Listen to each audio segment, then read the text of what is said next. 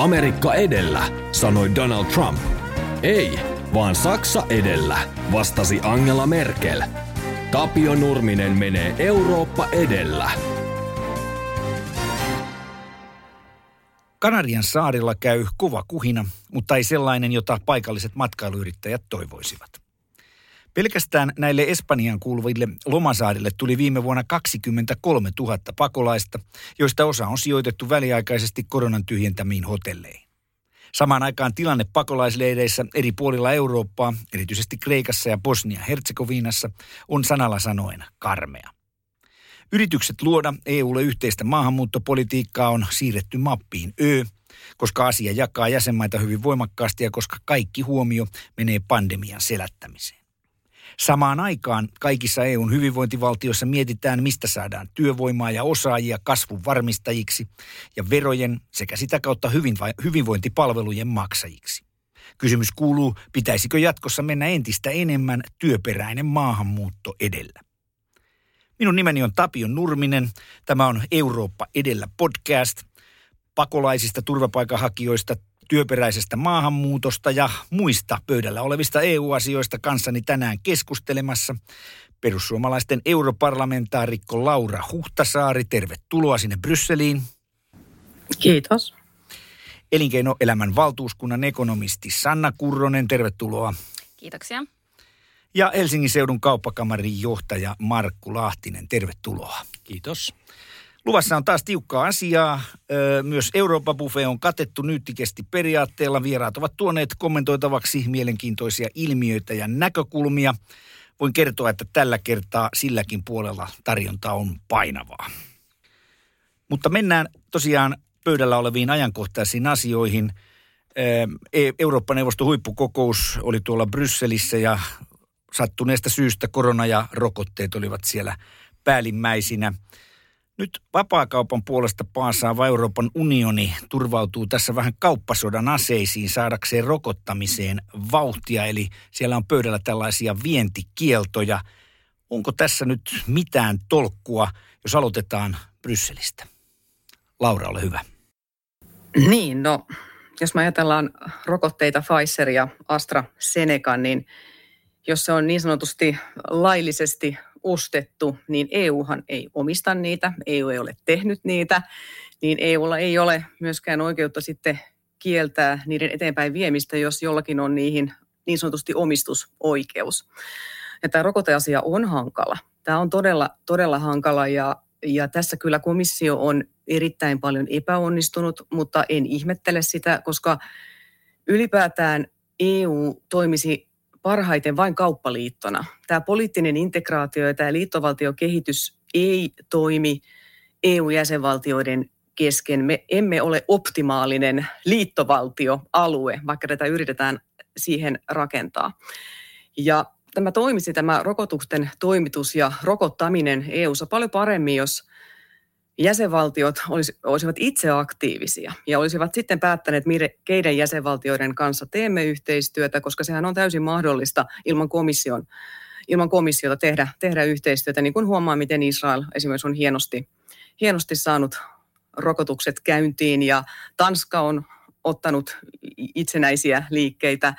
Ja, ja siinä mielessä, että EU ei tee mitään paremmin kuin jäsenvaltiot itse tekisivät ja voittajiahan tästä, kun pääsemme joskus pandemiasta pois, on tietenkin ne maat, jotka ovat saaneet kansansa rokotettua ja saavat taloutensa aikaisemmin auki.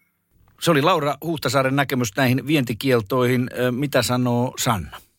No, en pidä kauhean toivottavana kauppasota-tyyppistä lähestymistä EUlta, että kyllä tähän rokoteongelmaan pitäisi ennemmin pyrkiä vaikuttaa muilla muilla keinoin, eli yhteistyöllä näiden yritysten kanssa ja, ja, ja poliittisilla toimilla. Et, että ei se, pidän myös tätä niin vapaakauppaa ja, ja, ja tätä elementtiä todella tärkeänä EUn niin kuin toimialana tai mihin EU vaikuttaa globaalisti. Ja, ja vaikka meillä on pandemia, niin, niin siitä huolimatta niin tietyllä tavalla näistä EUn ö, peruslähtökohdista olisi hyvä pitää mahdollisimman pitkälle kiinni. Me, me sun kanssa lyhyesti kysyn jatkokysymyksenä sen, että kun tavallaan seuraa Twitter-keskustelua, jota ei pitäisi seurata niin kovin innokkaasti, mutta, mutta siellä on puhuttu juuri tästä, että nythän varsinaisesti Britannia ja USA, ja erityisesti Britannia, josta sitä puhutaan, niin ei ole asettanut mitään vientikieltoa, vaan on tehnyt valmistajien kanssa sopimuksen, jossa priorisoidaan Britanniaa ostajana. Sitähän ei noin terminologisesti voi edes kutsua käytännössä vientikielloksi, vai voi? Mitä mieltä olet, Sanna? No en tunne, tunne näiden sopimusten teknisiä yksityiskohtia sillä tavalla, että osaisin, osaisin sitä arvioida. Ja, mutta tietyllä tavalla vähän siitä, siitä riippumatta, niin, niin kyllä mä toivoisin, että EUn keinot olisi muut. Vaikka, vaikka näistä totta kai käydään tosi kovaa kamppailua näistä rokotteista ja, ja, ja puolensa pitäisi pitää nykyistä paremmin.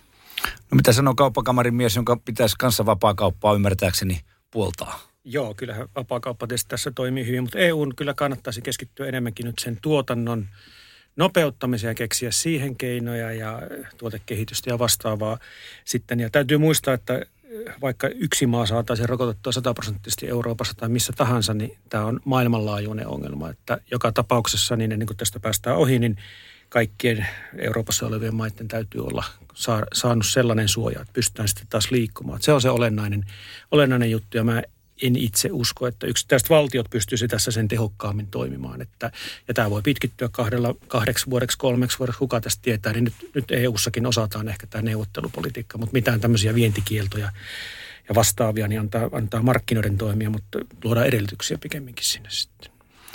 Hyvä, tässä oltiin, ö, oltiin Eurooppa edellä podcastissa suhteellisen yksimielisiä. Mennään toiseen ajankohtaiseen asiaan – ja se koskee nyt tätä Green Dealia, josta me puhuimme täällä jo viime kerralla ja se koskee erityisesti sitä rahoitusta, jota ohjataan näille yrityksille ja miten sitä luokitellaan. Ja nyt näyttäisi siltä, että se sorsii niitä energialähteitä erityisesti, joita me täällä Suomessa käytämme ydinvoimaa, vesivoimaa, biomassaa ja siitä erityisesti Suomen teollisuus ottaisi aika kuvaakin – iskua. Miten kriittinen tämä sana sinun mielestäsi on ja kertooko se vaan siitä, että me olemme tässä asiassa jotenkin jäljessä? Meillä olisi pitäisi olla jo energia, miksi me toisenlainen?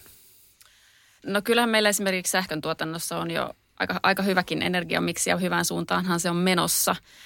Totta kai EU näissä, näissä neuvotteluissa jälleen pitäisi sitten myös Suomen pitää omia puoliaan ja tuoda näitä Suomen ja ehkä muiden Pohjoismaiden erikoislaatuisuuksia vahvemmin esiin, että meillä esimerkiksi on tätä biokaasua, joka voi olla hyvinkin, hyvinkin hyvä ratkaisu energian tarpeisiin, mutta sitten kun sitä ei samalla tavalla esimerkiksi Keski-Euroopassa ole, niin siellä ei ehkä sitten ymmärretä, tai siellä rinnastetaan se maakaasuun, joka sitten on taas niin kuin haitallisempi päästömielessä. Että kyllä tässä puolia pitää pitää tässäkin asiassa.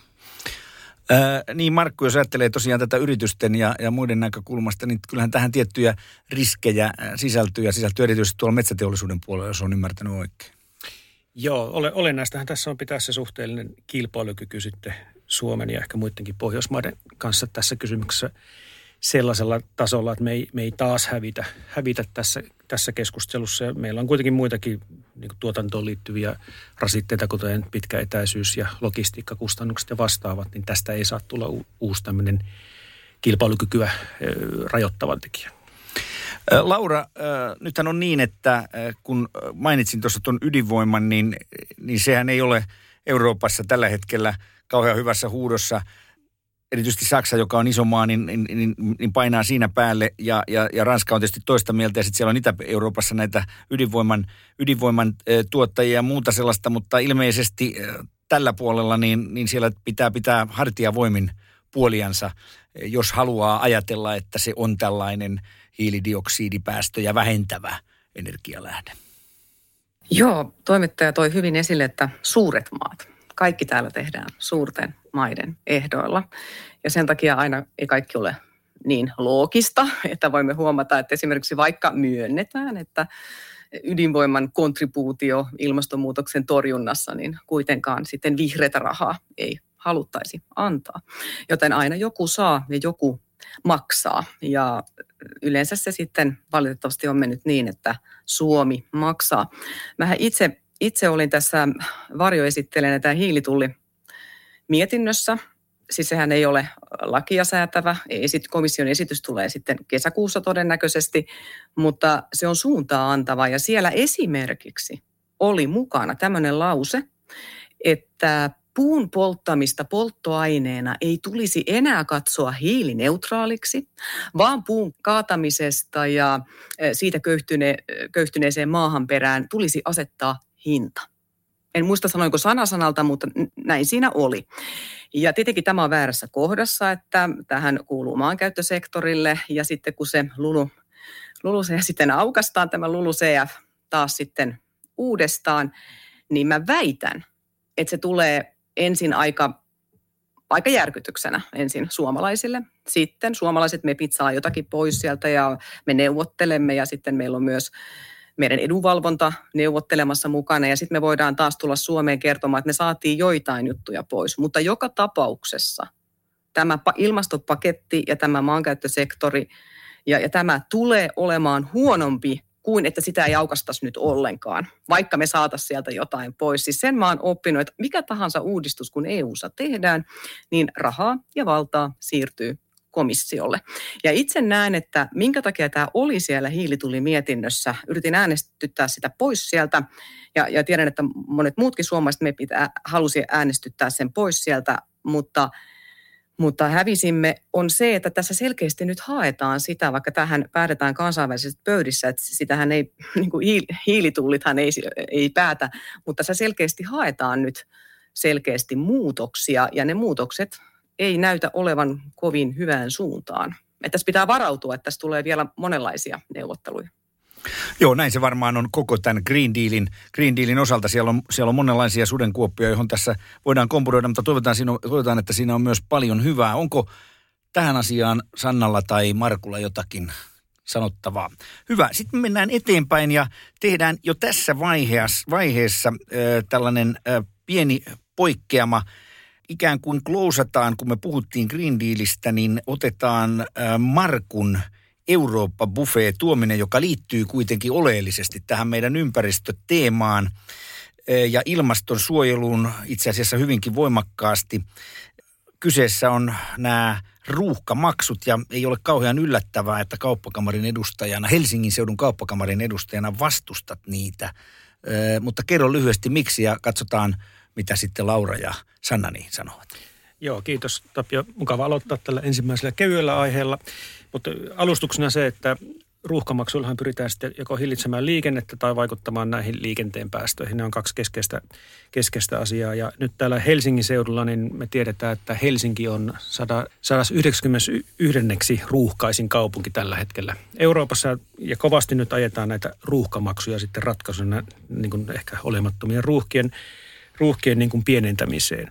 Mutta kysymys, kysymys tosiaan kuuluu, että tulisiko meidän säädellä tällaisilla ruuhkamaksuilla sitten autoliikennettä ja mikä, mit, mitkä sen motiivit olisi ja mitkä sen vaikutukset sitten olisivat. Ja siihen on monenlaisia vaikutuksia, mutta olennaista on tietää, että minkä takia niitä ruuhkamaksuja asetetaan ja mihin niillä halutaan vaikuttaa. Se on se keskeinen, keskeinen kysymys ja sellaistahan nyt valtioneuvosto tällä hetkellä Suomessa suunnittelee. Varmaan muissakin maissa näitä erilaisia virityksiä on, että kerätäänkö sillä rahaa investointeihin, vaikutetaanko sillä hiilipäästöihin tai liikenteen päästöihin vai vaikutetaanko sillä sitten ruuhkiin. Että tämän tyyppisiä että ajatuksia. Ja sitten miten se vaikuttaa yritysten työssäkäyvän henkilöstön, henkilöstön kustannuksiin erityisesti. Nämä on tämmöisiä, että tulisiko, tulisiko tämmöinen ruuhkamaksu – säätää pelkästään alueellisesti. Heitä vielä, koska olet perehtynyt siihen hyvin, niin heitä yksi esimerkki jostakin eurooppalaisesta kaupungista, jossa tämä on tehty ja mitä se on vaikuttanut ihan lyhyesti. No niitä on Pohjoismaissa tietenkin on monesti. Tukholma on erittäin hyvä esimerkki itse asiassa siitä, siitä että siellähän eh, tämmöisen niin ruuhkamaksun vaikutukset ovat olleet positiivisia, mutta siellä on samaan aikaan tehty erittäin isoja investointeja sinne liikenneinfraan ja liikennejärjestelyihin ja vastaaviin, että Suomessa tämmöiseen ei todennäköisesti pystyttäisi menemään. Ja sitten aika useissa tapauksissa niin se perimmäinen tarkoitus rajoittaa sitä liikennettä niin ei ole toteutunut. Sitten jos puhutaan esimerkiksi vaikkapa isosta Britanniasta ja, ja sitten muista Pohjoismaista, niin se ei ole välttämättä, se lopputulos ei ole ollut sellainen. Mitä mieltä ollaan Brysselissä tästä? Tiedän, että Brysselin se ruuhka on ihan kammottava aina, kun sieltä tulee sieltä lentokentältä. Niin se on ihan karmea ja kun siellä aamulla yrittää päästä johonkin, niin se on ihan hirvittävä. Miltä tämä kuulostaa Markun buffea ja mitä mieltä olet Laura? No ensin mä toimittajan kanssa samaa mieltä, että se on ihan totta. Nämä on ihan kamalat nämä ruuhkat täältä. Että voi kestää ihan, että jos mä joudun tulemaan omalla autolla, mielelläni en tule koskaan, että liikun sähköpyörällä, jos on semmoinen alle kahdeksan kilometriä, päälle seitsemän, niin voi joskus kestää 45 minuuttiakin tulla, että on todella kamalat. Mutta sitten olen myös edellisen puhujan kanssa kyllä samaa mieltä, että se on ihan väärä käsitys, että autoilijoilla olisi jotenkin kovin paljon rahaa käytössään. Että jotenkin aina tunnetaan, että niitä pitää rankaista. Jos ajat autolla, niin sitten sun täytyisi jotenkin maksaa hirveästi siitä, että, että koska sulla ilmeisesti on mistä ottaa, jos me ajatellaan niin kuin sosiaalinen oikeudenmukaisuuden toteutumisen näkökulmasta, ja sehän ei pidä alkukaan paikkaansa. Että yleensä ihmiset on muuttanut just vähän pois siitä Helsingistä, että ne saa halvemmalla asunnon sieltä. Että ei ole varaa esimerkiksi asua pääkaupunkiin niin, niin lähellä sitä työpaikkaa ja, ja sitten he käyvät sen takia autolla. Ja tällainen ilmastotavoite, että me halutaan puolittaa liikenteen hiilidioksidipäästöt vuoteen 2030 mennessä, niin – niin onko tässä nyt hallitus unohtanut ihmisten ja tavaroiden kohtuuhintainen liikkuvuus, mikä, kuinka keskeinen merkitys sillä on Suomen tuottavuuteen ja maamme menestymisen takajana, että en kannata ollenkaan Suomeen tämmöisiä. Ja sitten hei tämmöinen, äh, hei, joo, taisi ihan hyvä sanoa tähän väliin vielä, että kaikki on suhteellista. Kaikki on suhteellista. Ja muistaakseni Perussuomisten kansanedustaja Lulu Ranne sanoi eduskuntakeskustelussa, että Suomen vuoteen 2030 mennessä tavoittelema päästövähennys vastaa Kiinan viiden tunnin kuluessa aiheuttamia päästöjä. Voidaanko tähän sanoa aamen ja antaa puheenvuoro seuraavalle? Se oli hyvä perustelu, Laura. Mä tiedän, Sanna, että sä et ole erityisen suuri yksityisautoilun kannattaja tai haluat, että ajetaan sähköautolla. Mitä mieltä olet ruuhkamaksuista? Ole mitään yksityisautoilla vastaan, autoilen paljon itsekin. Mutta tota, toi oikeudenmukaisuus on tärkeä, minkä Laura Huhtasaari toi tuossa esiin. Ja, ja mä itse sanoisin, että nämä ruuhkamaksut tai jonkinnäköiset tienkäyttö- tai tiehaittamaksut niin parantaisi liikenteen oikeudenmukaisuutta. Sen takia, että tällä hetkellä syrjäseuduilla maksetaan liikkumisesta tavallaan liikaa, koska se valtaosa siitä verosta kerätään nyt polttoaineen muodossa, joka to, totta kai on sitten päästöjen kannalta hyvä, mutta mutta kaupungissa taas se isompi haitta ehkä aiheutuu paikallisesta, esimerkiksi pölystä, melusta ja tämän tyyppisistä. Ja sen takia niin liikenteen verotusta voisi pikkasen enemmän siirtää painottumaan kaupunkiseuduille. Ja, ja kun me nyt olla, ollaan hyvin todennäköisesti siirtymässä jollain aikataululla vähäpäästöisempään liikenteeseen, ja silloin sitten ne valtion verotulot siitä ben, bensiinistä ja muista polttoaineista vähenee, niin pitää joka tapauksessa miettiä, miettiä uudestaan tätä kokonaisuutta. Ja kyllä mä silloin näkisin, että tämmöiset haittamaksut kaupunkeihin olisi, olisi perusteltuja. Ja ehkä jonkinlaiset muutkin tienkäyttömaksut voisi olla sitten se ratkaisu – miten niitä verotuloja tulevaisuudessakin kerätään. Eihän me autoilijoita voida halvemmalla sentään päästää, kun autoilu, autoilu muuten sähköautojen myötä todennäköisesti halpenee jonkin verran. Ja sitten ehkä tuosta Tukholmasta voisi vielä kommentoida, että, että Tukholman, äh, mä itse asiassa pari viikkoa luin jonkun raportin tästä Tukholman ruuhkamaksuista ja ja, ja siinä siis siellä vastustus oli aivan raivoisaa ennen kuin ne ruuhkamaksut tuli ja ne otettiin käyttöön koeajaksi. Ja sen koeajan jälkeen niin äh, ihmiset sitten äänestikin niiden ruuh- ruuhkamaksujen puolesta, koska kyllähän ne vähensi ruuhkia äh, huomattavasti. Ne vähensi liikennettä muistaakseni parikymmentä prossaa nyt ulkoa heitän tämän luvun, mutta ruuhkia totta kai vielä enemmän. Ja ne vähensi melu ja tämmöisiä niin kuin kevyen liikenteen haittoja totta kai myös, että et jalan ja pyörällä oli helpompi liikkua. Ja myöskään keskustan kaupoissa ei nähty mitään ä, alaspäin menevää kysyntää, eli, eli ei niin kuin nähty oikeastaan hirveästi mitään haittoja. Markku haluaa sanoa painavan sanan tähän. Ole hyvä, Markku. Joo, painavasta en tiedä, mutta tosiaan Tukholmassa tehtiin yli 10 miljardin euron investointipaketti samaan aikaan, niin se, se ehkä helpottaa, helpottaa sen hyväksymästä, sillä voitiin tehdä muita, muita ratkaisuja, että se, se varmasti on. Mutta on se varmaa, että tämmöiset tietyt liikenteen hinnoittelun tulevat kysymykset nousee nyt esiin, kun sitten liikenteen verotuksen kautta saatavat se kahdeksan miljardia vai mitä budjettiin Suomessakin tulee, niin se kapeni, niin jollakin tavallahan se pitää kattaa. Mutta olennaista siinä on se, että jos rahoja kerätään alueittain, niin se tulisi sitten pystyä kohdentamaan kohdentamaan kyllä sitten niille käyttäjille enemminkin siellä alueella, eikä sitten jakaa sitten taas muualle. Et se on varmaan semmoinen ehkä myöskin oikeudenmukaisuuskysymys, mutta siitähän meillä ei ole sitten takeita, jos se menee tämän VM-budjetin kautta, niin se voi päätyä jopa Brysseliinkin sitten se raha. näin, näin, se, näin se tietysti on. Aika hauskaahan tässä sähkö, sähköautoilussa, Laura varmaan on samaa mieltä, aika hauskaa tässä sähköautoilussa on se, että aina sanotaan, että, ja sehän tulee tietysti vähentämään ää, meluhaittoja. Et meidän kaupungithan, jos, jos se niin kuin voimakkaasti lisääntyy, niin sehän tulee kuulostamaan erilaiselta, mutta sitten toisesta päästähän nyt niihin pitää keksiä kuitenkin joku ääni, koska on tajuttu, että se on kauhean vaarallista, jos siellä on yhtäkkiä niin kuin miljoona autoa tiellä niin sieltä ei kuulu mitään. Ja, ja Suomessahan on tämä yksi äänitaiteilija, joka on tehnyt muun muassa Fiatin sähköautoon sen äänen, siis ihminen, että, että merkilliseksi menee maailma, mutta kiitos Markulle, tämä aiheutti hyvää, hyvää pöhinää täällä, täällä tuota podcastin keskustelijoissa. Mennään sitten itse asiaan, eli maahanmuuttoon, pakolaisiin ja sitten tähän työperäiseen maahanmuuttoon, joka, joka on kaikkien huulilla. Tiedän sen, että se on esimerkiksi Saksassa myöskin hyvin voimakkaasti ja myös muissa Euroopan maissa ja, ja tietysti myös meillä se jakaa voimakkaasti unionia, erityisesti pakolaisten käsittely. Meillä ei ole minkäänlaista yhteistä kunnollista politiikkaa ja tosiaan sitten samaan aikaan – puhutaan siitä, että me tarvitsemme esimerkiksi täällä Suomessa osaajia, me tarvitsemme tätä työperäistä maahanmuuttoa. Ja kun nyt tosiaan katsoo tilannetta tuolla, jos mennään näihin pakolaisiin, niin ensin katsoo tilannetta tuolla Kanarialla tai katsoo siellä Bosnia-Herzegovinassa tai, tai näillä leireillä Syyriassa ja niin edelleen. Ja, ja se paine tänne päin on koko ajan olemassa, vaikka ei olla tällaisessa 2015 tilanteessa läheskään. Niin Miten sinä, Laura, nyt ratkaisisit tämän asian, että, että tämä jatkuva paine, mikä meillä on, ja meidän pitää kohdella inhimillisesti näitä tänne pyrkijöitä. Niitä tulee Välimeren yli, niitä tulee tuolta Atlantin kautta, niitä tulee nyt myöskin sitä Balkanin reittiä. Mikä se sinun mielestä se paras ratkaisu tähän, tähän pakolaiskysymykseen niin on niin koko EUn kannalta? No ensinnäkin Tästä tulee varmaan ihan mielenkiintoinen keskustelu nyt, koska mä olen täysin toisin ajattelija tässä, tässä asiassa. Että mun mielestä EUlla ei pitäisi olla yhteistä maahanmuuttopolitiikkaa. Siis tämä uusi, tämä mamupaketti, mikä nyt meillä on, niin sehän käytännössä siirtää kokonaan maahanmuuttoon kohdistuvan poliittisen päätöksenteon komissiolle. Toimivalta kansallisvaltiolta siirtyisi komissiolle lähes kokonaan.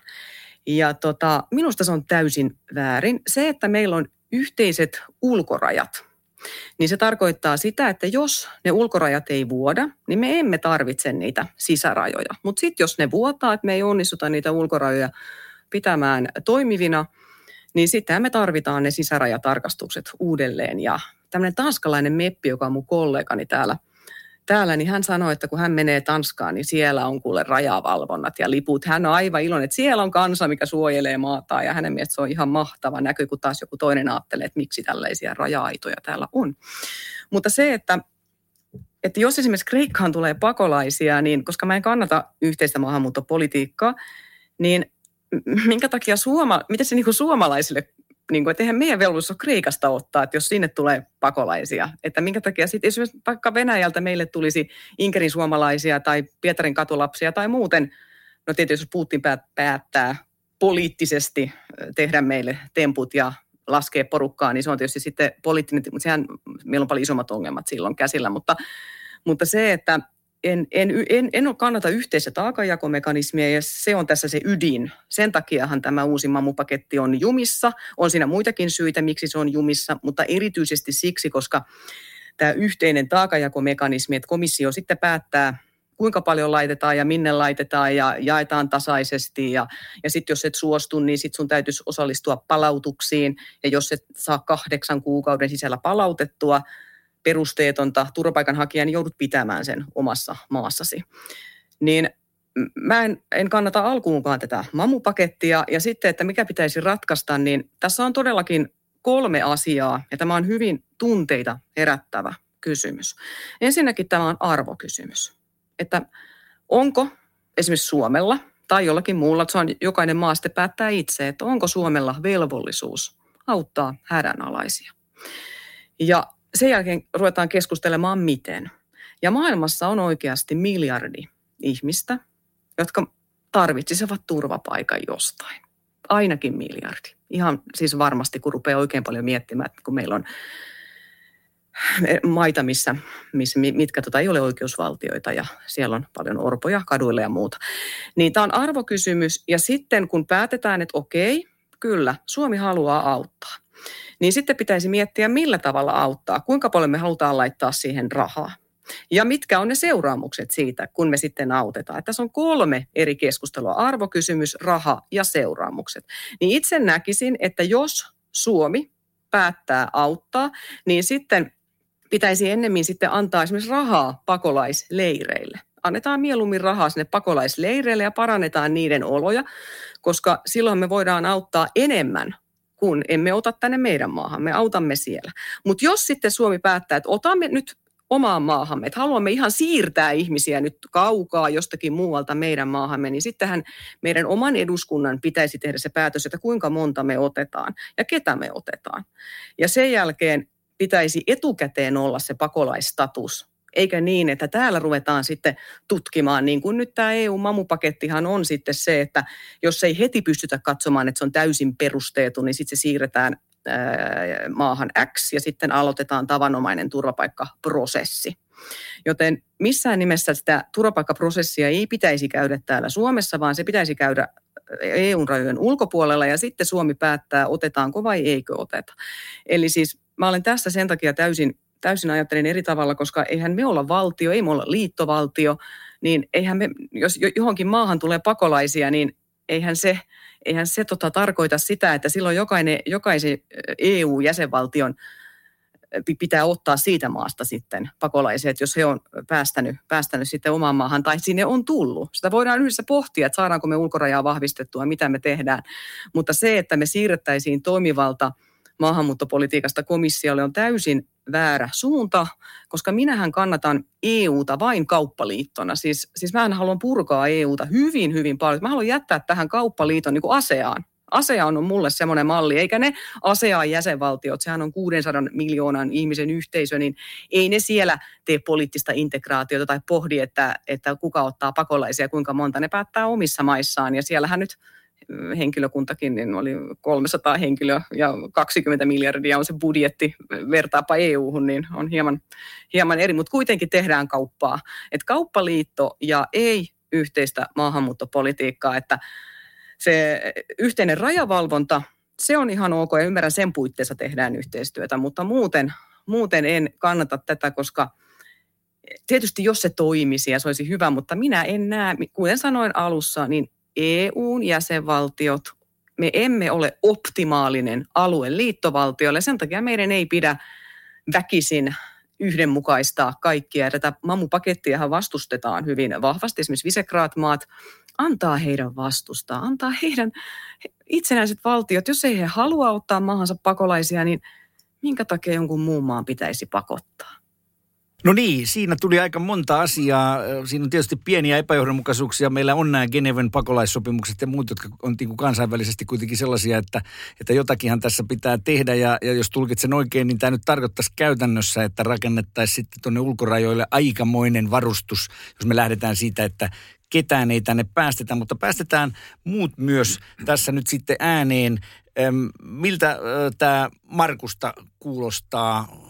Tämä ei ole ihan suoraan Helsingin seudun kauppakamarin ydin asiaa, mutta, mutta tämä on kuitenkin iso juttu ja, ja tämä on sellainen asia, joka tuo kustannuksia, joka tuo ja muuttaa meidän, meidän asioita myös täällä. Niin mitä mieltä sinä olet? Pitäisikö tämä, tähän saada joku tolkku tähän, tähän EUn yhteiseen eh, maahanmuuttopolitiikkaan? No, jos pakolaista ja humanitaarista puolesta puhutaan, niin se, se on, sitä on varmaan yritetty ratkaista tässä aika pitkään. Tämä viimeisin komission esitys tästä paketista, niin – on nyt se viimeinen, viimeisin versio, mutta kyllä mä olen sitä mieltä, vaikka Laura oli, oli sitä mieltä, että hän on ihan eri, eri sfääreissä, mutta siinä mielessä, että kyllä se ehkä kuitenkin näin on, että tavallaan pakolaisten ja, ja niiden virtojen sitten jakaminen jotenkin jäsenvaltioiden kesken jossakin suhteessa, niin saattaa olla ihan käytännössäkin niin mm. todella hankalaa. Että se on utopiaa tietyllä tavalla. Joo, sanotaan, että se ei ehkä todellisessa maailmassa toimi, mutta pikemminkin se pitäisi olla niin, että niin kuin no henkilökohtaisesti ja inhimillisesti en ole sitä mieltä, että pitäisi näitä tämmöisiä leirejä, leirejä ja vastaanottokeskuksia perustaa alueelle X ja sopia vaikka Turkin kanssa jostakin tai näin. Se ei ole se oikea ratkaisu, vaan että pyrkiä sitten siihen, että suunnataan sitä EUn, EUn taloudellista ja muuta apua sitten niihin kohdemaihin, johon tämmöisiä virtoja on paljon olemassa. Ja sitten tietysti se, että otetaan siellä, missä niitä virtoja on, niin sinne suunnataan suunnataan toimia. Mutta vaikea on varmaan EU-tasolla löytää tähän yhtenäistä ratkaisua. Tietenkin sitten se palaut, palautusten nopea käsittely, niin se, se pitäisi, sitä pitäisi pystyä kans, kans edistämään. Mutta... Mm, sehän on käytännössä tällä hetkellä, voi sanoa melkeinpä jäässä, että kun Espanjaa kuuntelee sitä Kanarian, Kanarian tilannetta, niin se on aika, aika hankalassa jamassa. Kyllä, varmaan tämmöisiin niin kuin suuriin massoihin ei minkäänlainen systeemi toimi, että tämmöisissä tilanteissa niin on vaikea, vaikea tähän reagoida. Mutta ehkä tähän Sannalla on hyviä vastauksia. Niin, mitä miltä, miltä, miltä Sanna kuulostaa? Onko niin, että pitäisi ruveta ajattelemaan mieluummin sitä, kyllähän sitä koko ajan näissä pakolais, kun, kun huippukokouksissa on ollut tämä tapetilla, niin kyllähän tästä aina puhutaan, että sitä rahaa pitäisi suunnata sinne lähtömaihin, että se on sellainen keskeinen tapa, jolla me oikeasti voimme auttaa, mutta mitä mieltä?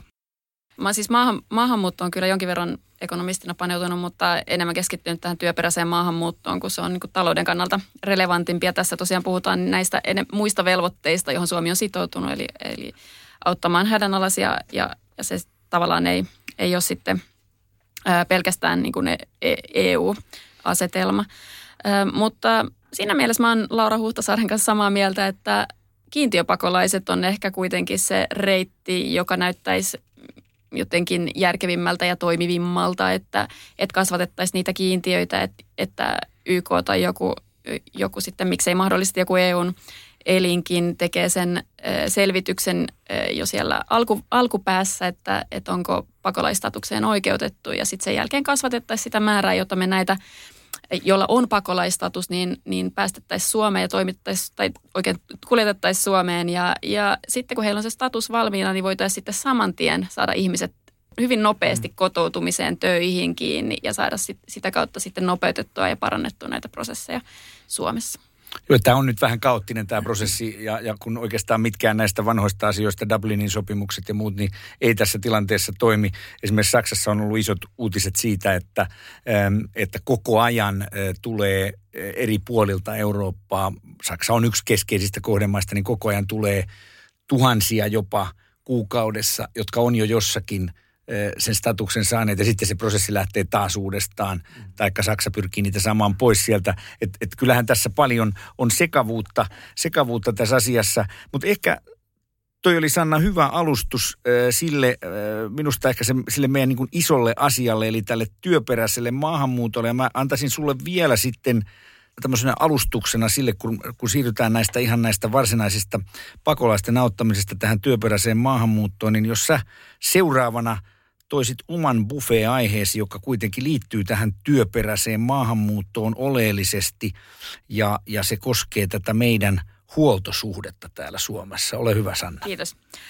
Suomi tosiaan pärjää monella mittareilla kansainvälisesti erinomaisesti juuri olimme maailman onnellisin kansa taas, ties kuinka monetta kertaa peräkkäin.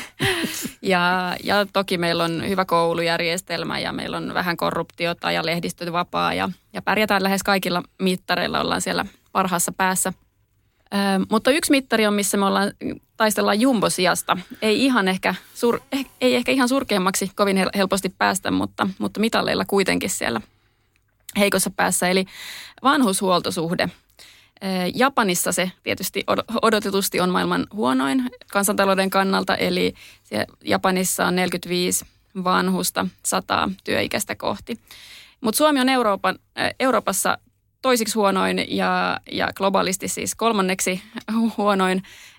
It, vain Italia sitten pääsee Japanin lisäksi Suomen edelleen. Eli meillä on Suomessa 34 vanhusta 100 työikäistä kohti. Ja tämä on nyt se meidän iso kansantalouden haaste ja, ja tämä on yksi, yksi yksi syy, miksi, miksi ää, tätä työperäistä maahanmuuttoa nyt, nyt yritetään saada vähän piristymään ja, ja, ja vauhditettua Suomessa. Mutta minkä, minkälaisia ajatuksia, ajatuksia tämä herättää muissa keskustelijoissa tämä pronssisia sieltä surkeimmasta päästä? Niin, Laura, sanoppas sinä, miltä tämä kuulostaa Brysselistä katsottuna? Niin siis, millainen maa on houkutteleva? Että millainen maa houkuttelee huippuosaajia. Mutta sano, niin, ensin tähän, verrataan... sano, ensin tähän, sano ensin tähän Sannan, Sannan tota noin, niin, eh, ikään kuin tähän, tähän huoltosuhdeasiaan, että onko tämä yksi argumentti saada tänne työperäistä maahanmuuttoa? Saanko mä ensin, kun hän myös puhuu tästä, tästä että me ei olla houkutteleva, niin jos mä Juu. tuun siihen kohtaan. Okei. Okay. Totta kai. Niin, että millainen maa on houkutteleva, niin mä sanoisin, että, että jos me halutaan niitä huippuosaajia, siis niitä, jotka oikeasti tuo tilastollisesti ja tutkitusti lisäarvoa ja mitä totta kai kaikki maat haluaa koulutettuja ja me halutaan investointeja ja innovatiivisia ihmisiä tuomaan, tuomaan ja nostamaan tuottavuutta omassa meidän omassa maassamme ja kaikki tätä haluaa. Niin yksi on se, että meidän yliopistot ei pärjää yhtä hyvin kuin esimerkiksi Ruotsin ja Tanskan yliopistot. No tietenkin brittien yliopisto puhumattakaan. Mutta yksi on tämä, että, että meidän täytyisi kerta kaikkiaan saada, saada meidän yliopistot vielä paremmalle tolalle, se on yksi. Meidän PISA-tulokset on laskemassa koko ajan. Ruotsissa ne on kyllä täysin romahtanut, vaikka Ruotsissa yliopistot pärjää, mutta PISA-tulokset Ruotsissa on täysin romahtanut. Mutta meilläkin on PISA-tulokset laskussa. Me ollaan vielä aika turvallinen maa, mutta meillä on kova verotus. On monissa muissakin, mutta kuitenkin niin on, on, on sellaisia asioita, mistä meidän ainakin pitää pitää kiinni. Esimerkiksi se, että meillä on turvallinen maa ja täällä on hyvä olla, elää ja yrittää. Ja sitä pitää koko ajan pohtia, että miten me, miten me todellakin saadaan, saadaan houkuteltua tänne huippuosaajia. Ja, ja siihenhän meillä ei ole mitään muuten saatavuusharkintaa, että jos ihminen tulee yli kolmen tonnin työpaikkaan, saa yli 3000 euroa, niin siihen meillä ei ole mitään saatavuusharkintaa ja kun, kun vaan semmoinen tulee, niin sehän pyritään hoitamaan mahdollisimman hyvin. Ja jos siinä on byrokratiaongelmia, niin varmasti niitä niitä sitten pitää esteitä poistaa sieltä, mutta siihen, siihenhän tämä saatavuusharkintahan ei koske näitä asiantuntijatehtäviä.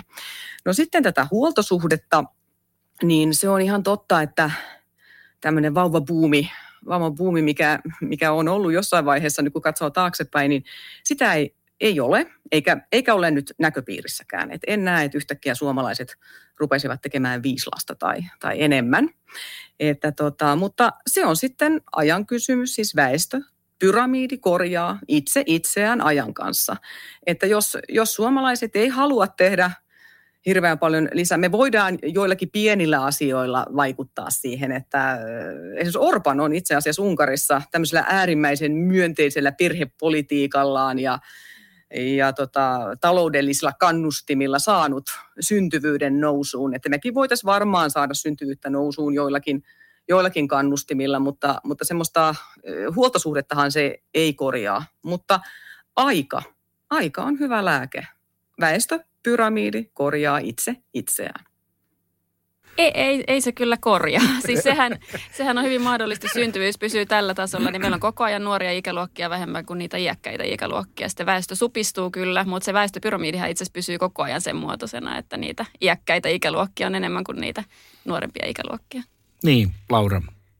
Niin, no, mutta tarkoitan niin kuin pidemmän ajan kuluttua. Että se on totta, että me, me, meillä tulee olemaan, kun meillä on suuret ikäluokat on, ovat ja, ja se kestää jonkun aikaa, mutta, mutta, mutta, mutta en, en usko siihen, että, että mä luulen, että jossain vaiheessa kyllä, että kyllä ihmiset kuitenkin niitä vauvoja hankkia, me voidaan saada syntyvyyttä tietyllä tavalla, varmasti kannusteita siihen, että, että ihmiset nyt ei lakkaa saamasta vauvoja, niin kyllä se sitten siellä pikkuhiljaa, siis on totta, että väestö varmasti pienenee sitten Suomessa, ajan myötä, mutta, mutta kyllä se sitten siihen sopeutuu, että, että, sitten, että en, en usko kyllä siihen, että, että tota, 50 vuoden päästä ihmiset saa yhtä vähän vauvoja kuin nyt.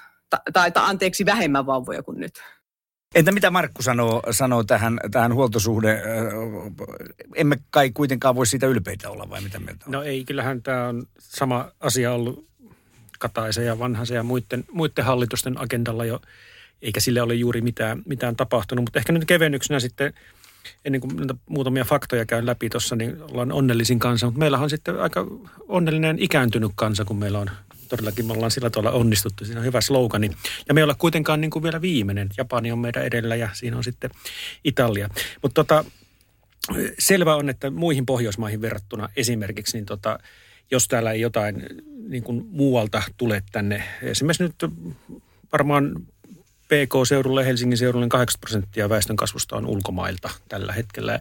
Se on se ainut, ainut keino ja muissa ma- maakunnissa niin itse asiassa väki, väki vähenee koko ajan ja se on selvää, että yli 50 ei juurikaan lisänny. Se on nyt puhun sitten naisista tässä tapauksessa, mutta joka tapauksessa niin sitä, ei, sitä ei tapahdu, että se ei itsestään korjaa. Ja sitten tavallaan tämä väestöpyramidi verrattuna muihin Pohjoismaihin, niin kyllähän me jäädään koko ajan jälkeen. Me ollaan aika pieni kansa, kansakohta täällä. Että se, on, se on aivan selvä. Että työperäistä maahanmuuttoa, osaamisperusteista maahanmuuttoa ja sen, sen tyyppistä, niin meidän täytyy kyllä ehdottomasti lisätä. Ja mä en tiedä, voiko tästä edes olla niin kuin järkevin perustein eri mieltä, että haikarat ei kuitenkaan tuo meille niitä uusia lapsia, vaan tähän tarvitaan ihan konkreettisia, konkreettisia tekoja. Se on sitten eri asia, että miten se, miten se tehdään. Siinä on niin kuin näitä lupa-asioita on muita, mutta siihen pitää olla sitten tätä vetovoimatekijöitä ja sitten myöskin tätä, mihin Laura viittasi, niin koulutuksia korkea, ilmeisesti korkeakoulutuksen kautta tänne tulevat tutkinto-opiskelijat on erittäin hyvä otollinen kohde. Meidän täytyy niihin, heihin panostaa ja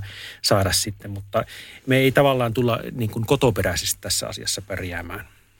Hyvä. Näin me tehtiin tällaista oikein tukevaa siltaa. Mennään syvemmin vielä tähän työperäiseen maahanmuuttoon, mutta mä otan itse kantaa tähän samaan asiaan sillä tavalla yhtenä mielenkiintoisena juttuna, ja se on se, että nyt tämä turkkilaispariskunta, joka on siis turkkilaisia maahanmuuttajia, jotka kehitti tämän BioNTechin ro- rokotteen, niin mä en ryhdy sanomaan nyt sitä hänen nimeänsä, kun mä en osaa sitä sanoa tämän, tämän herran nimeä, joka, joka vastaa tästä, mutta hänestä oli erittäin hyvä haastattelu viime viikonloppuna tuolla saksalaisessa Weltam Sonntag-lehdessä, ja hän sanoi siinä, että haluatko, että teidät muistetaan tämän rokotteen kehittäjänä ja hän sanoi, että ei, että kyllä he on ennen muuta, hän on syöpälääkkeen kehittäjiä ja tämä tekniikkahan tulee sieltä. Mutta sitten hän sanoi, että, että se missä niin kuin lääketieteessä tapahtuu nyt valtavasti, niin on nimenomaan sitten se, että me eläisimme paljon, paljon vielä vanhemmaksi kuin me nyt jo elämme ja, ja, ja että, että on paljon lupaavia tutkimuksia siitä, että näitä soluja pystytään niin kuin uudistamaan ja että se ei ole mitenkään itsestään selvää, että meidän tarvii muuttua ryppyisemmiksi ja niin edelleen ja niin edelleen. Ja kun mä häntä kuuntelin ja mietin huoltosuhteita ja kaikkia muuta, niin, niin siinä tuli vähän sellainen niin kuin kylmäävä ajatus, että, että ehkä niin kuin meidän tässä podcast-keskustelussa, niin meidän lastemme ja heidän lapsiensa, niin mitä tämä kaikki sitten oikeasti tarkoittaa, jos todella vielä lääketiede menee tällaiseen näin. Mutta tämä oli oikein hyvä ö, väli tähän, tämä Eurooppa Buffet tuominen ja Eurooppa edellä podcast jatkaa nyt sitten työperäisestä maahanmuutosta. Markku, te erityisesti Helsingin seudun kauppakamarissa painotatte tätä ja haluatte puhua siitä ja, ja ajaa sitä asiaa. Onko se todella nimenomaan niin, että tämä pääkaupunkiseutu ja tämä, tämä kasvu, kasvusuomi niin sanotusti, niin on tämän asian kanssa ongelmissa? Meiltä, meiltä yksinkertaisesti puuttuu sitä väkeä, jota tänne tarvittaisiin. Joo, kyllähän ja yleisesti ottaen varmaan Euroopassa muutenkin tämmöiset metro, metropolialueet on niitä tiettyjä kasvun keskuksia ja kyllähän se on selvä, selvä eri, eri tutkimuksissa ja muutenkin, että mitä niin kuin innovatiivisempaa porukkaa, mitä osaavampaa porukkaa e, erilaisista niin kuin kulttuuripiireistä ja, ja alueilta on, niin se on paljon tuottavampaa. Toki voi olla näin joskus, että kun puhutaan näistä monikulttuurista tiimeistä, niin monikulttuurin tiimi voi olla myös huonoiten tuottava, mutta kuitenkin se, että haluta, halutaan semmoista osaamista, jota, jota täs, tässä maassa ei ole. Ja tällä hetkellä niin esimerkiksi on monet, monet tota, niin, koneoppimiseen, digitalisaatioon liittyvät asiat ja on monia muitakin, niin ne on sellaista osaamista, mitä Suomessa tällä hetkellä ei ole, ei ole saatavissa. Ja ne on kasvun esteitä, ihan, ihan selkeitä esteitä. Sitten noin yleisesti ottaen, niin kyllä tämä meidän syntyvyys, jos siihen nyt vielä, vielä mennään, niin meillä tulee sen Suomessakin, se on varmaan 10 000 nuorta tulee työmarkkinoille vähemmän – kuin on, on niitä avautuvia niin kuin eläkkeelle lähtiöitä ja avautuvia työpaikkoja sitten. Ja varsinkin jos tulee työpaikkojen kasvua, niin kuin sitä tapahtuu kuitenkin vielä, niin jostakin sinne on saatava sitten tekijöitä tai sitten ne työt siirtyvät jonnekin muualle ja yritykset siirtyvät muualle. Et siinä, on, siinä on tiettyjä näitä, näitä asioita. Ja tämä ei ole tosiaan vain kauppakammarikysymys, vaan tämä on Suomen menestymisen ja kilpailukyvyn kannalta erittäin olennainen asia. Aivan, aivan, mutta siitähän te nimenomaan työnne puolesta huolehditte. Että sitä, ähm, äh, Sanna, mä tartun tässä muutamaan asiaan tuohon, tuohonkin osittain, mitä, mitä tuossa sanottiin, äh, mitä Markku tässä sanoi. Äh, mutta siis jos ajatellaan ikään kuin sitten, että mitä ne ratkaisut oikeasti voi olla, kun niin kuin Laura Brysselistä sanoi, että eihän meillä ole tässä varsinaisesti mitään tarveharkintaa, että, että, äh, mutta että niitä ei myöskään nyt tuolla porteilla ole tänne tulossa tätä työperäistä maahanmuuttoa, eikä varsinkaan näitä osaajia ihan niin kuin laumoittain. Niin mitä tässä voidaan niin kuin kansallisesti, poliittisesti tehdä?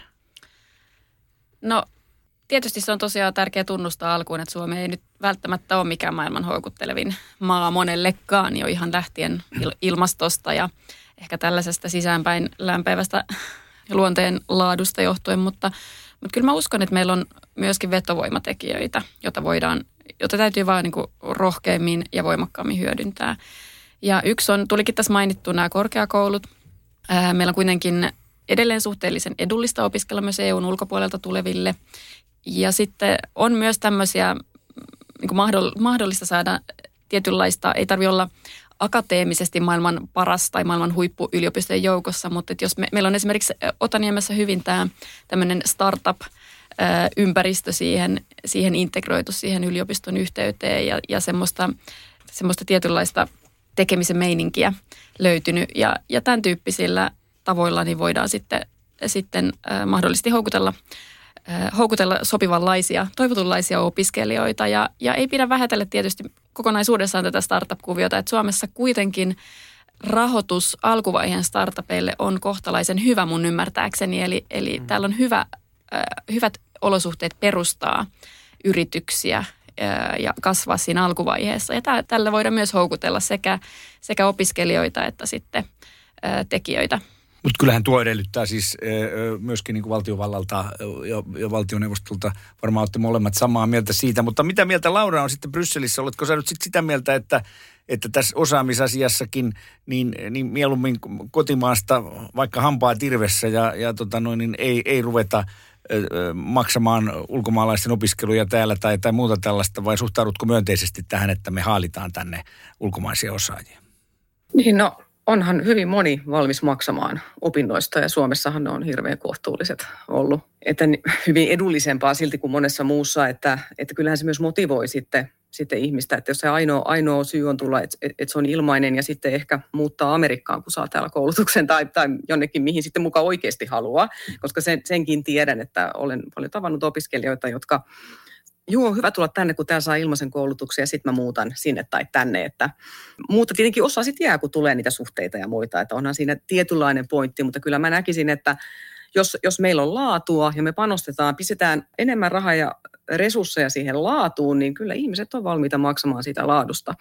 laadusta. Ja vielä mä sen verran palaan tuohon väestöpyramidiin, siis siinä mielessä, että se ikäjakauma, mikä se väestöpyramidi on, niin, niin, niin siinä mielessä äh, edellinen puhuja oli oikeassa, että se väestön määrä laskee, se on totta, mutta pidemmällä aikavälillä se ikäjakauma ei ole enää niin vääristynyt kuin nyt. Eli siihen minä viittasin ja se, siinä mielessä se korjaa, korjaa sitten sen itseään. No, mutta sitten vielä, että minkä takia ihmiset sitten esimerkiksi muuttaa Sveitsiin?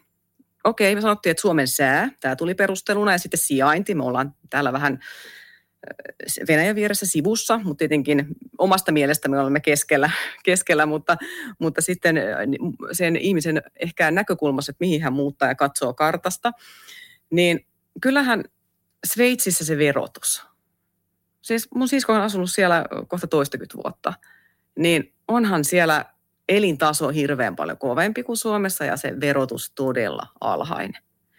Ja siellä on äärimmäisen tiukka muuten maahanmuuttopolitiikka myös. Siellä on paljon, 30 prosenttia ulkomaalaisia, todella paljon, mutta, mutta onnistunut integraatio vaatii onnistunutta maahanmuuttopolitiikkaa. Joten tota, se on ihan hyvä esimerkki siitä, siitä, mutta Suomessa on kyllä korkeat verot ja mä sanon, että se on kyllä yksi, yksi este. Me olemme kuitenkin täyden palvelun hyvinvointivaltio, en halua siitä luopua. Joten sitten se rokottaa jonkun verran. Mutta tämä ensimmäinen argumentti, mitä, mihin kaikki yhtyivät, oli se, että jos meidän yliopistot pärjäisi paremmin kilpailussa, niin se olisi kyllä yksi sellainen tapa houkutella. Niin, Markku, tässä Laura otti hyvin esimerkiksi Sveitsin. Aika paljonhan tässä työperäisen maahanmuuton yhteydessä otetaan Kanada aina malliksi. Heillä on tämä pisteytysjärjestelmä ja muuta sellaista, jossa siis, ja siinä ei ole pelkästään huippuosaajista kysymys, vaan, vaan kyllähän siellä niin kuin ihan teollis- teollisuustuotantoon on tullut ihmisiä tällä, tällä perusteella. Mitä poliittisia askeleita tässä vielä voitaisiin tehdä noin kansallisesti, että, että me, me olisimme houkuttelevampia, jos, jos nyt olemme yhtä mieltä siitä yliopistosta ja koulutuksesta, niin mitä muuta?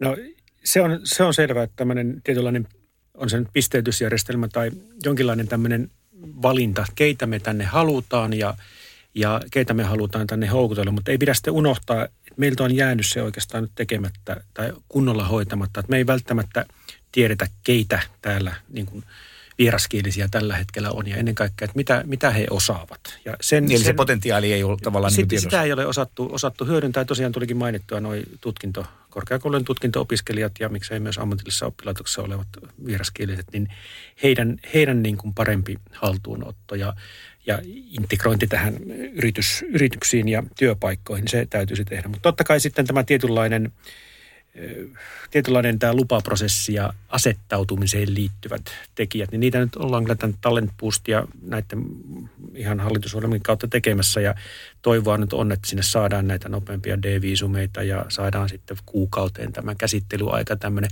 Mutta se ei ole tavallaan ehkä tämmöinen niin systeeminen ratkaisu, vaan se pitää hoitaa myös kuntoon, mutta samalla myös niin kuin päättää se, että keitä me tänne halutaan ja, ja tehdä siitä, siitä tämmöisiä niin kuin tavallaan linjauksia myöskin. Ihan, ihan strategisia linjauksia ja, ja sitten niin kuin operatiivisella tasolla alueellisesti tai toimialoittain tai muutoin sitten edetä niissä ja kaupunkialueet varmaan on niissä hyviä toimimaan. Ja sen lisäksi nämä asettautumispalvelut, jotka ei liity suoraan lupa-asioihin, vaan tämmöiseen täällä olemiseen, tänne tulemiseen, niin just nämä perheiden nopeat asettautumiset ja erilaiset niin kuin juuri englanninkieliset ja no lähinnä kai englanninkieliset päiväkodit, koulu, koulutuspalvelut, koulupalvelut, tämän tyyppiset, ne pitäisi saada, saada kuntoon. Mutta kyllähän Suomi, me ollaan kuitenkin edelleenkin se onnellisin, niin kuin Sanna toisessa onnellisin kansa, niin meillä itse on paljon semmoisia piileviä niin kuin tekijöitä, mitä me ehkä ei osata vieläkään kertoa maailmalle. Mm. Että eihän tämä nyt ihan maailman surkein paikka kuitenkaan ole, ole asua. Ja tavallaan ehkä verotukseen liittyen vielä, niin meillä on korkea verotustaso ja sitä ei missään tapauksessa pidä enää nostaa, mutta siitä vastikkeeksi saa kyllä sitten kohtuullisen paljon erilaisia asioita, että niitä ei välttämättä, välttämättä sitten muualla maailmassa ole. Että meillä on tiettyjä kilpailuetuja, mitä muilla ei ole, että siihen, siihen tulisi, tulisi sitten panostaa. Mutta kyllähän tämä niin kuin valtakunta vielä vaatii sen, että meillä myös tämmöistä itse kunkin mielenmuokkausta sitten tämmöistä vähän erilaista kohtaa, niin sitä täytyy vielä tehdä, tehdä vielä. Että se on, me olemme tavallaan nuori, nuori yhteiskunta siinä mielessä. Että. Kun mietitään, näitä, näitä niin kuin täällä menestymisen mahdollisuuksia, Sanna, niin kollegasi Helikoski tänään yhdessä toisessa tilaisuudessa niin otti tämän esille, että pitäisikö näitä huippuosaajia ja muuta niin tämmöisiä vero, ratkaisuja miettiä siinä ihan konkreettisesti. E, ja sitten myös tietysti yksi kysymys on se, että kun puhutaan yliopisto-opiskelijoista, niin tietysti se on tietynlainen handicap meillä, että kun sitten täällä ei välttämättä ole niitä mahdollisuuksia, eli tänne pitäisi saada sitten myös investointeja ja sellaista niin kuin teollisuutta, jos puhutaan startupeista ja muista, niin täällä pitäisi sitten olla sitä, mihin he haluavat ikään kuin äh, sijoittua täällä kaikkien muiden asioiden. On, onko tämä hyvä keino tämä verotus? Menisikö se meillä Suomessa läpi, että yhtäkkiä jotakin äh, intialaisia koodaajia, niin ne saa verohelpotuksia? No miksei, se on itse asiassa aika kansainvälisesti aika tavallinen keino jollekin johonkin tiety, tietyn määräajan saa verohelpotuksia. Sehän on sillä tavalla ihan perusteltukin, että nämä ihmiset, kun ne tulee tänne koulutuksen saaneena ja ehkä työkokemustakin taskussa, niin siis me, Suomi ei ole joutunut maksamaan heidän koulutuksestaan. Si, siinä mielessä voi olla ihan järkevä. Ja sitten kuitenkin täällä asuessa, niin – muutenkin niin verotuksen painopistettä voi, voisi siirtää kohti enemmän kulutusveroja ja ympäristöveroja pois, pois tuosta tulo, tuloverotuksesta. Eli kyllähän nämä ihmiset Suomen verotuloja silti tuo, vaikka tuloveroista saisivatkin jonkinnäköistä, jonkinnäköistä helpotusta. Mutta oli tosi tärkeä mun mielestä, että Markku toi tuosta että meidän pitäisi niin kuin olla joku strategia tähän maahanmu- maahanmuuttajien houkuttelemiseen ja, ja nimenomaan se, että se olisi tavoitteellista, kun tuntuu, että nykyään nämä kaikki prosessit Suomessa on suunniteltu sen perusteella, että voidaan pitää ulkomaalaiset poissa täältä ja että pitäisi mahdollisimman tarkkaan aina kaikki mahdollinen selvittää, että onhan sulla nyt asiat, oikea, oothan nyt oikealla asia, asialla. Että se on vähän väärä lähestymistapa, kun mietitään työperäisen maahanmuuttajan houkuttelua Suomeen.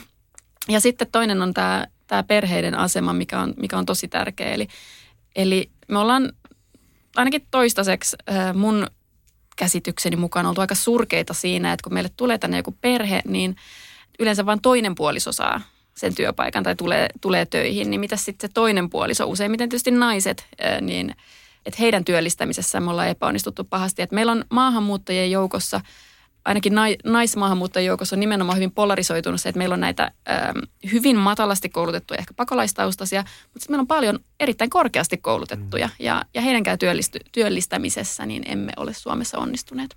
Laura, otetaan sinulta tähän, tähän closeaus sieltä Brysselistä äh, toivottavasti aika lyhyesti. Äh, miltä tämä kuulostaa, mitä, mitä äh, Sanna ja Markku täällä sanoo siitä, että tällaisia keinoja ja, ja että meillä on vähän tällainen tunne, että, että, että älä nyt vaan tule tänne etkö sinä nyt niin kuin ikään kuin edustamasi urheiluseuran puolesta vähän ole sitä mieltä, että tehdään, tehdään töitä sen eteen, ettei tulla tänne lyhyesti, jos saan pyytää?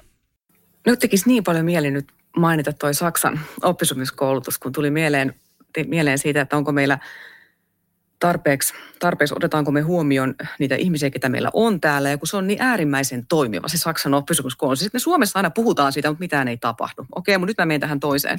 toiseen. Jos joskus voitaisiin puhua sitten vaikka siitä ja saata siihen Mutta se oli hyvä pointti, se oli hyvä pointti. ei unohdeta mm. sitä oppisopimuskoulutus on kyllä hyvä, Joo. mä tunnen sen oikein hyvin, ja se on, se on kyllä huono juttu, että meillä ei ole sitä. Niin aina puhutaan, että meidän täytyisi, mutta sitten mitään ei tapahdu. Joo, että se on paljon puhetta, mutta ei mitään tekoja. No, tämä mainitsemani urheiluseura, poliittinen järjestö, meitä toisin ajattelijoiksikin kutsutaan, niin me emme millään tavalla halua, haluta vastustaa niiden huippuosaajien tuloa. Että, et se, siis meidähän tämä vastustaminen kohdistuu, että me emme halua poistaa tarveharkintaa matala palkka-aloilta. Ja se johtuu ihan siihen, siitä, että, että me olemme, Suomen perusta on tehnyt tutkimuksen – että nimenomaan tarveharkinnan perusteella, nyt ei puhuta niin kuin kaikista niin kuin työperäistä maahanmuutosta, vaan se tarveharkinnan perusteella Suomeen tulleet ulkomaalaiset henkilöt, niin muutaman vuoden jälkeen heidän työllisyysaste laskee alle kantaväestön. Ja tämähän johtuu ihan siitä, että jos meillä on matalapalkka-aloja, jotka ei houkuttele suomalaisia, jotka ei ole houkuttelevia työpaikkoja, koska esimerkiksi palkka ei pysty kilpailemaan sosiaaliturvan kanssa,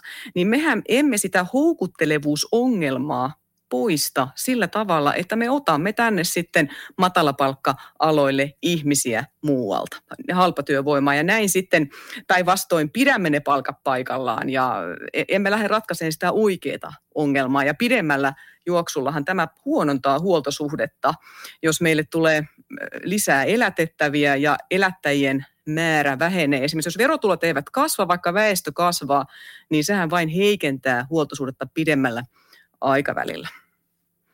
Eli siis mekaaninen väestön lisäys ei automaattisesti parane huoltosuhdetta. Tämä on perussuomalaisten vastaus tähän huoltosuhdeongelmaan. Kiitos hyvästä keskustelusta europarlamentaarikko Laura Huhtasaari, Evan Sanna Kurronen ja Helsingin seudun kauppakamarin Markku Lahtinen. Eh, muistakaa ihmiset vinkata tästä hyvästä podcastista ja me tulemme taas kahden viikon päästä. Tämä oli Eurooppa edellä podcast, jota tuotetaan yhteistyössä EU-parlamentin keskuskauppakamarin, Helsingin seudun kauppakamarin sekä elinkeinoelämän tutkimuslaitoksen kanssa.